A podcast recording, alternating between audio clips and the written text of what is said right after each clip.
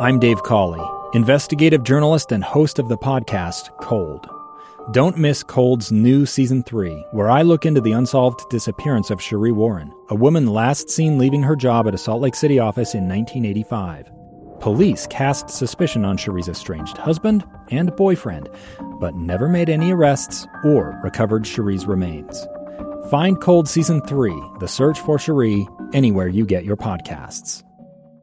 2.5 hours, you and I are going to spend a portion of this afternoon together. We're going to be discussing issues that are important to the schools around this state. We're going to be discussing issues that are important to the United States Congress, as a matter of fact. Yeah, we'll jump from Salt Lake City to Washington, D.C., as a rally took place early this morning, hosted by numerous teachers and supporters of teachers from around the region. And then we will be looking at a vote, which was cast yesterday on the floor of the House of Representatives in Washington, D.C. For the first time, legislators in the House before the full floor have been asked to cast a vote regarding whether or not to remove certain statues, specifically statues depicting Confederate sympathizers and soldiers and leaders, which right now reside within the U.S. Capitol.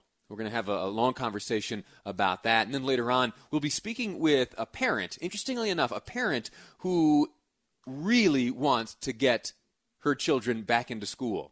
So much so that she is considering moving them from one district to another to ensure that they are able to enjoy face-to-face, traditional, in-house education. Looking forward to that conversation as well. But let's start because time is tight.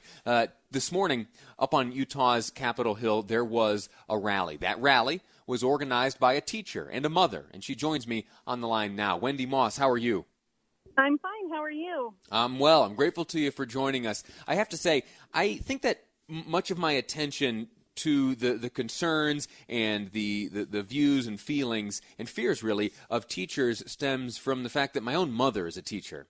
I know that there are parents with certain considerations. There are administrators with certain considerations they're making, and students, of course. But the teachers are a group of individuals who really make this all work. When the rubber meets the road, teachers are the ones doing the teaching. And for the students to get anything from their experience in the classroom or remotely, it is all dependent on the teachers. So first off, before we even get into the details of this conversation, let me thank you for being a teacher. You occupy an important role in the community and the lives of the students that you serve. Thank you. That's so nice. You're welcome. You've had a busy morning. What have you been up to? Well, we had a rally up at the Capitol today just for teachers and parents to show their support for returning to school safely. So that's our goal. Our goal is not to keep kids out of school. Our goal is to be in there and have teachers, staff, and students as safe as they could possibly be. We've heard from medical experts, specifically in the field of mental health, that reiterate this idea that getting back into the classroom, in fact, is incredibly important, not only for the education of these students. We know that in the classroom is the most ideal setting, but also for their mental health. And so you share the objective of getting back into the classroom. Oh, absolutely. Online teaching was tough. You know, teachers did amazing things in the 2 days that we had to put that together. But it was a hard time, and I agree that kids' mental health did struggle. It wasn't just because of the teaching online, but it was the isolation and the fear. Nobody really knew in March what this pandemic was, and there was a lot of things going on.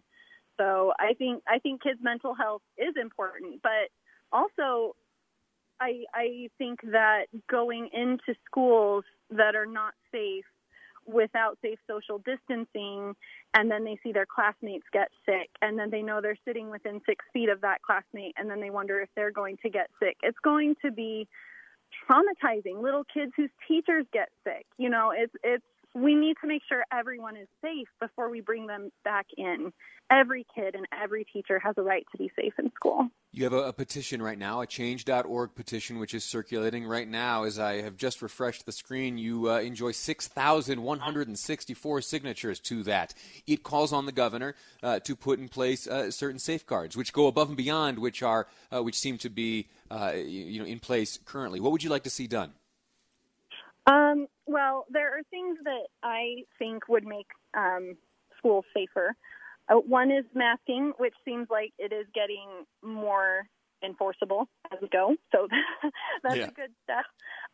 One thing with the masking that concerns me is there are teachers with entire classrooms of special ed students who have legitimate reasons not to wear a mask, and they should be provided personal protective equipment and 95s so that they can be with kids with a mask exemption and not be at further risk. You'd like to see those teachers equipped with safety measures, which go beyond, I guess, these like the cloth made at home masks.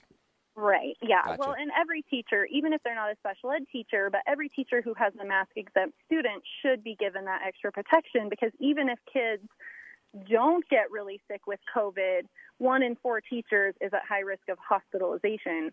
So that's a lot. And we just need to keep teachers safe. You bring up, sorry, go ahead. Yeah, no, airflow is another big one for me. I know initially districts were planning on opening at about 20% new air every hour, which is 80% recycled air in a building with 900 people. That didn't seem like enough to me, but I'm not a doctor and I'm not an engineer. So really the reason behind our petition is that we want doctors to review all of these things that could be contributing to the spread of COVID in schools, and then decide if it's safe to go back under the conditions that we had. If we're not willing to spend the money on HVACs and N95, like what will that look like?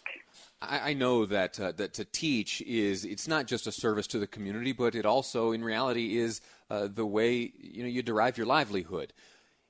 In the event that these demands are not met, are you prepared to stay outside the classroom, regardless of what the district puts in place as its planning?